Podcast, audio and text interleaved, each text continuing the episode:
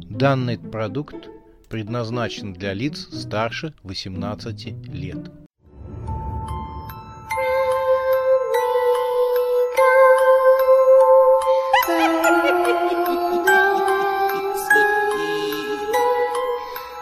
Пощекочи, нервишки.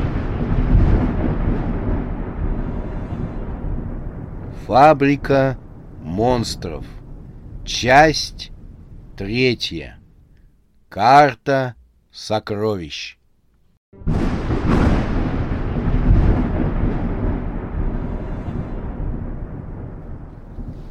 Грамматик уставился во тьму.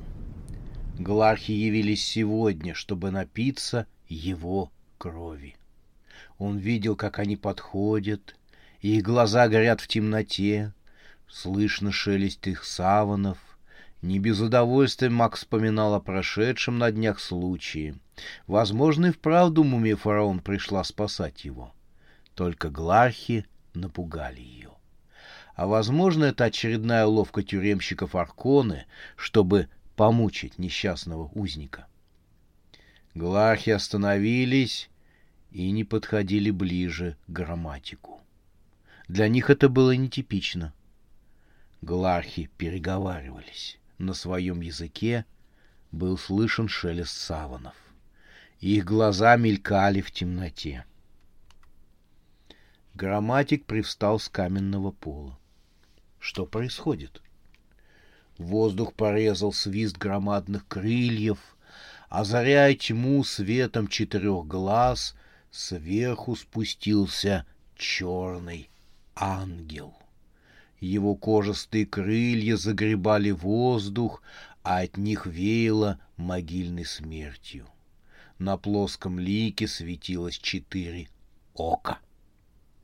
Длинные руки, обтянутые черными жилами, простерлись над глахами, когда черный ангел приземлился.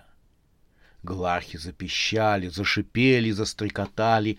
«Ангел смерти! Это... это ангел смерти! Он прилетел за нами! Он уведет нас в черную дыру в космосе!» Грамматик видел, как ангел, вздымавшийся во весь свой огромный рост над темными фигурами в саванах, заговорил.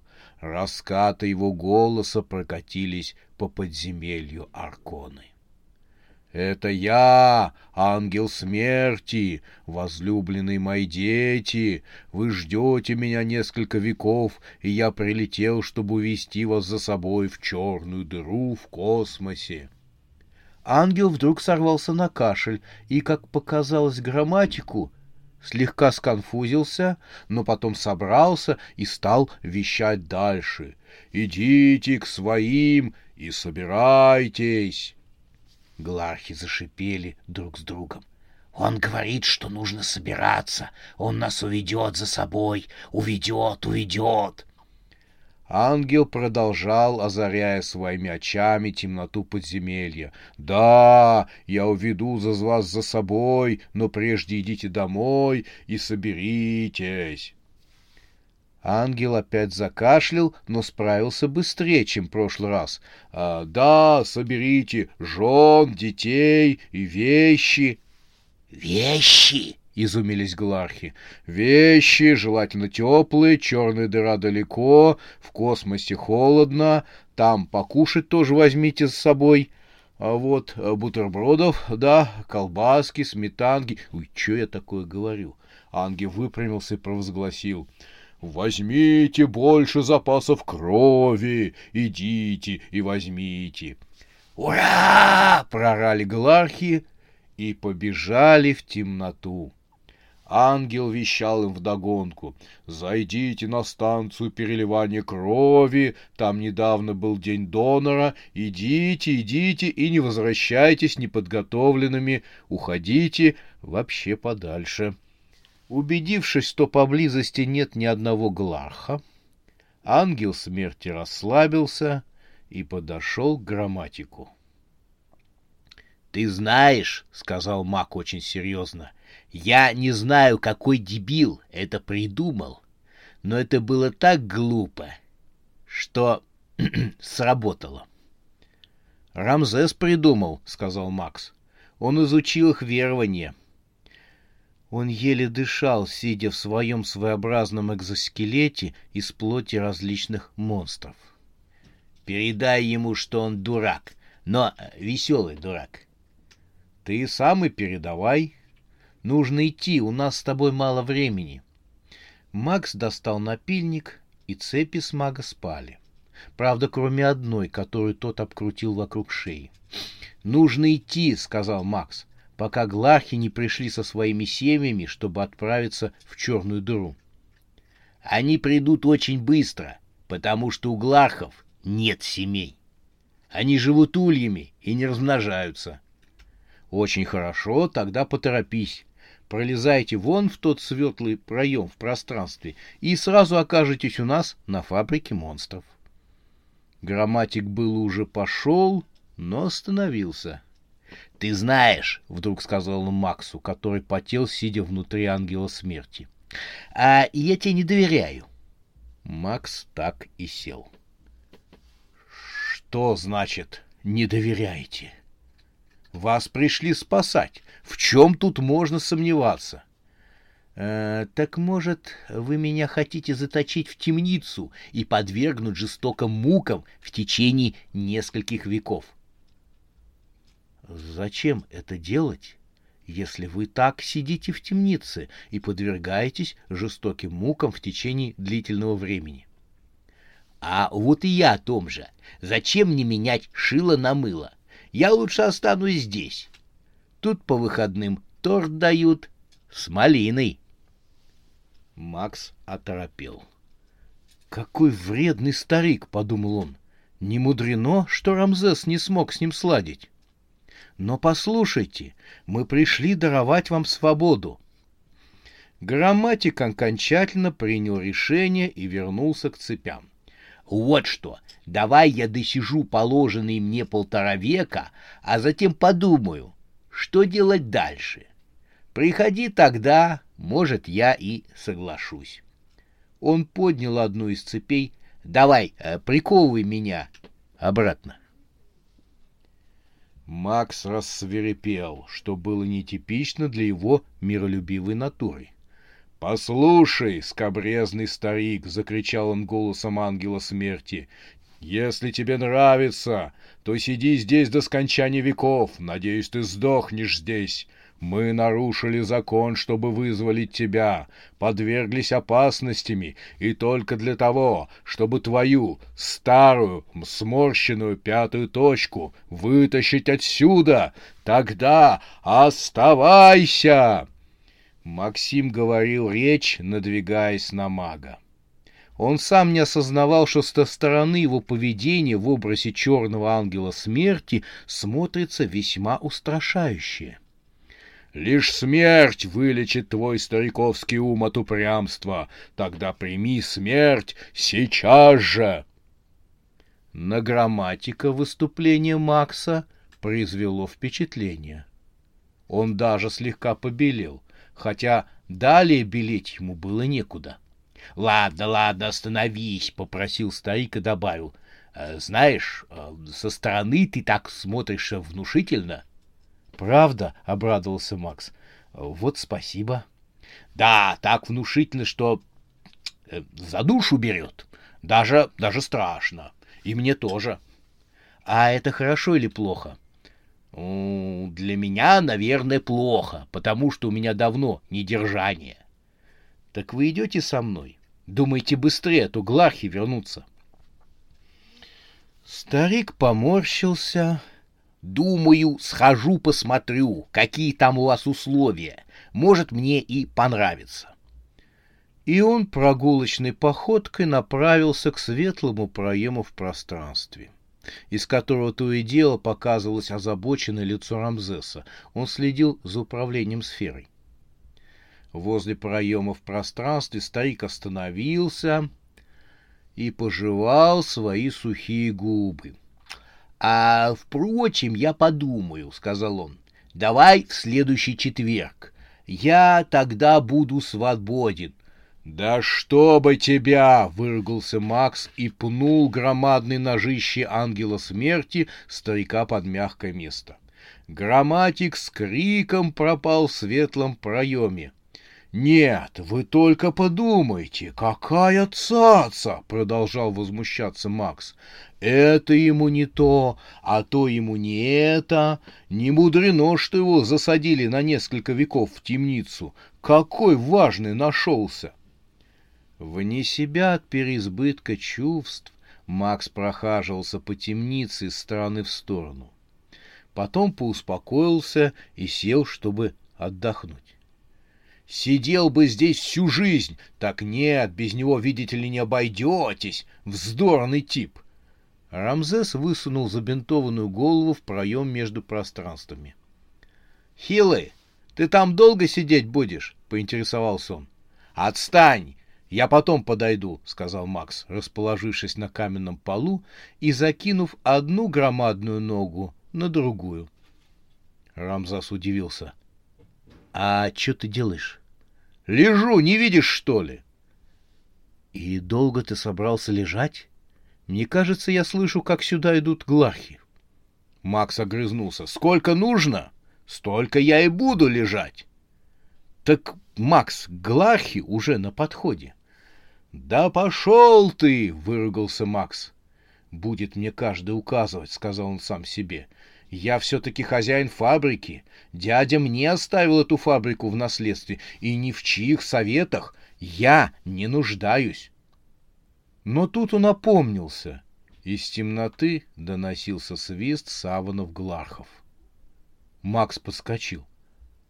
«А что я здесь делаю?» — вскричал он и бросился в проем между пространствами. Юля ездила каждый день в город. Максим с головой ушел в работу, что был ей даже на руку. Муж говорил, что получили большой заказ, и поэтому нужно приложить максимум усилий. Что за заказ мог быть в Колумбарии? Юля понять не могла — да и не пыталась. Главное, что Макс занимался своим делом и не задавал вопросы, как она проводит свое время.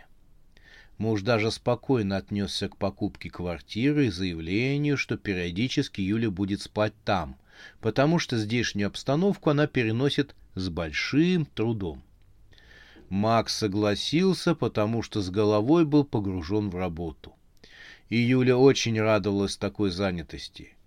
По ее мнению, она чудесно проводила время вне этого жуткого дома в городе. Ее утро начиналось с кофе в одном из кафе городка. Кофе Юля иногда брала круассан или хрустящую булочку. Затем совершала прогулки. Городок ей очень нравился. Тихие чистые улицы, спокойные обходительные люди, в обед она приходила в библиотеку поболтать с Сашей, с которой достаточно взблизилась, и покопаться в интернете в поисках ответов, которые могли бы пролить свет на загадку таинственного документа. Хватало ее обычно на час. И когда заканчивался обеденный перерыв в библиотеке, Юля, подхватив сумочку и попрощавшись с Сашей, шла обедать в ближайшее кафе. После обычно заглядывала в свою квартирку. По дороге она захаживала в магазин, чтобы прикупить что-нибудь для создания уюта. Так у нее появился набор чашек с собаками, вазы с котами и коллекция салфеток с вышитыми цветами. Прибравшись в квартире, она обычно шла в кафе выпить чашечку кофе и почитать книгу. Так, в один из дней она сидела с книгой за столиком в кафе. Время было уже около пяти часов.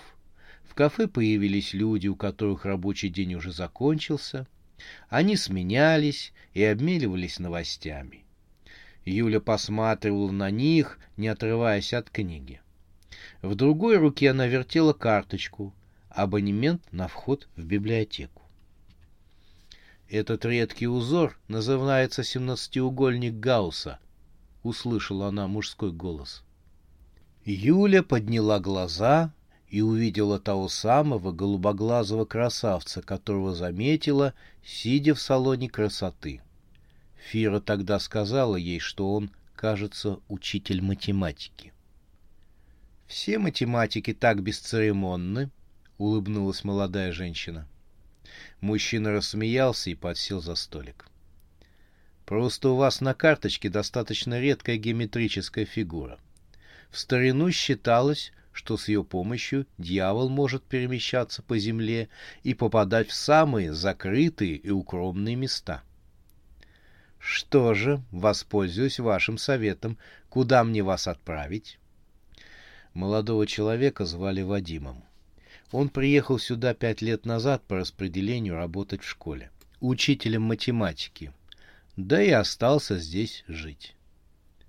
«Места здесь очень красивые», — сказал молодой учитель, помешивая ароматный кофе ложечкой. «А какие здесь вечера! Такие тихие! В столице таких нет. А вы видели здесь закат на озере?» «А здесь есть озеро?» И оно большое, естественного происхождения. Снизу бьют холодные ключи. Какой красивый закат!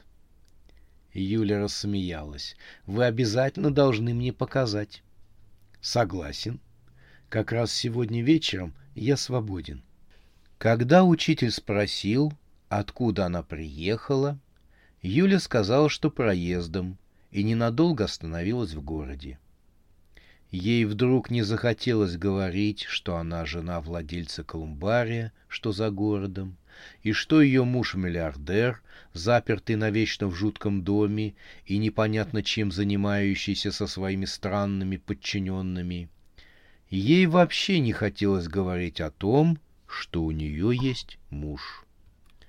Уж больно светлым был взгляд нового знакомого — а день клонился к вечеру, обещающему созерцание волнительного заката, может быть, одного из самых красивых, которых она могла посмотреть в своей жизни.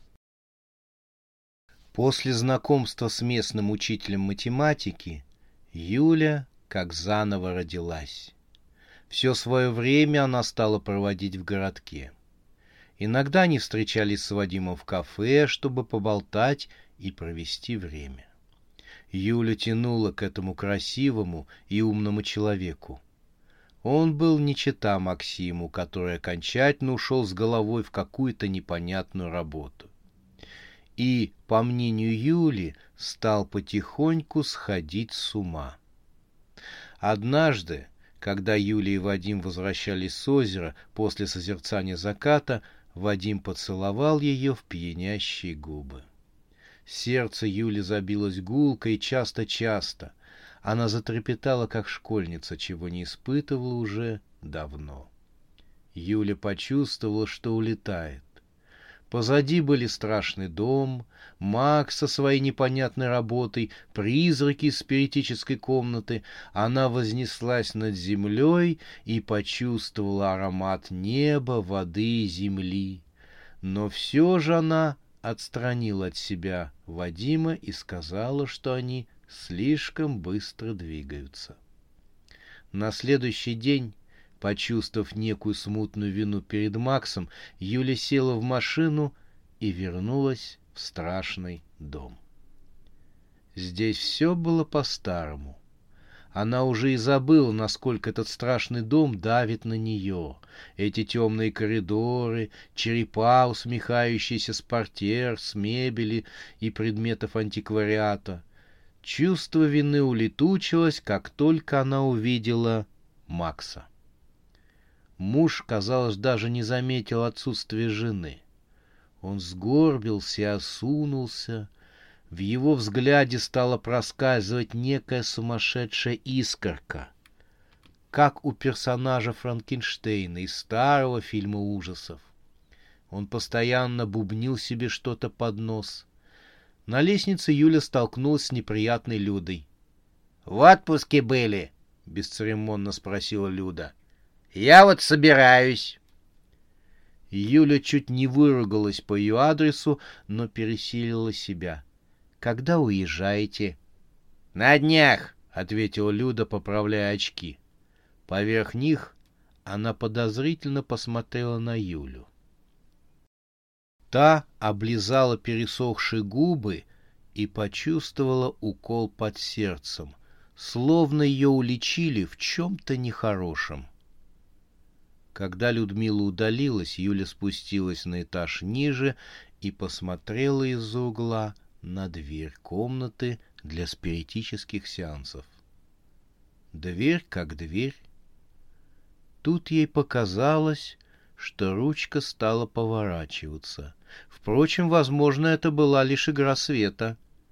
Женщина поспешила удалиться, не оборачиваясь. Когда она поднималась по лестнице, ей показалось, что за ней наблюдают. Как она думала, привидение из заветной комнаты. За ней действительно наблюдали, только это была Людмила. Провожая молодую женщину взглядом, она еще раз про себя подумала, что этой женщине нужно возле спиритической комнаты. Ночью Юля открыла глаза. Рядом спал Макс. В комнате во всем доме царила тишина. Юля прислушалась к дыханию мужа и думала о прошедших днях, о том, как хорошо в городе, вне стен этого похожего на склеп дома пополам с колумбарием. Она вспомнила прогулки по городу, закаты на озере и синие глаза учителя математики. Тут Юля прервала свои воспоминания. Даже ей показалось, что мечтать о другом мужчине рядом с воспящим мужем — это перебор. Она прислушалась к ровному дыханию Максима. Его явственное присутствие опять обострило чувство вины женщины. Юля отвернулась от мужа и легла на другой бок. Возле кровати стояла клоунесса с бензопилой. Она вознесла над телом Юли свое смертоносное оружие. Зубья бензопилы хищно поблескивали в темноте. Ужас охватил Юлю. Страх сдавил горло и не дал крику вырваться наружу. Намалеванная улыбка на лице клоунессы была пугающе жуткой. Клоунесса завела бензопилу. Запах бензина, машинного масла вместе с запахом крови прошлых жертв разнесся по комнате. Юля резко села, чтобы выскочить из кровати, но страшная клоунесса опустила бензопилу ей на голову и разрезала череп до половины, когда Юля проснулась. Женщина с облегчением осознала, что это сон, но все же слезла с кровати. И тут же увидела клоунессу, стоявшую рядом. Юля вскрикнула. — Ты чё кричишь? — шикнул на нее Макс. Он включил ночник и выглядел обеспокоенным. Макс спешно одевался. — Спи, поздно, два часа ночи, — сказал он, влезая в брюки. — Юля перевела дух и покосилась на ночник в виде черепа. Никак не могла к нему привыкнуть. «Проблема на работе», — сказал он, застегивая рубашку. «Нужно идти». «Когда? Сейчас? Ты с ума сошел? Ведь ночь на дворе. Без тебя там что, не могут обойтись?» Не на шутку возмутилась Юля. Что там у вас за работа? Вы что, покойников по домам развозите? Что за важная работа может быть в этом проклятом колумбарии? Макс не ответил. Он что-то подобрал у ножки кровати, сунул в карман, влез в туфли и ушел, сказав на прощание. «Спи, потом расскажу». «Вообще не приходи!» — вскричала она и кинула подушкой в закрывавшуюся за мужем дверь спальни. Юля была вне себя, и она еще испытывала чувство вины по отношению к этому человеку. Все, она дождется утра, и ноги в этом доме ее больше не будет. Юля откинулась на подушку. Взгляд упал на прикроватный столик, где стоял пугающий ночник. Она медленно поднялась и не веря своим глазам. Рядом с ночником на столике стояла фигурка клоунессы. В руках ее была игрушечная бензопила.